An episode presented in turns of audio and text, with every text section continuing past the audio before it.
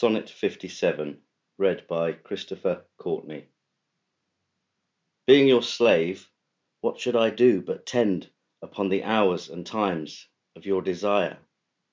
I have no precious time at all to spend, nor services to do till you require. Nor dare I chide the world without end hour, whilst I, my sovereign, watch the clock for you. Nor think the bitterness of absence sour when you have bid your servant once adieu. Nor dare I question with my jealous thought where you may be or your affairs suppose, but like a sad slave stay and think of naught save where you are, how happy you make those. So true a fool is love that in your will, though you do anything, he thinks no ill.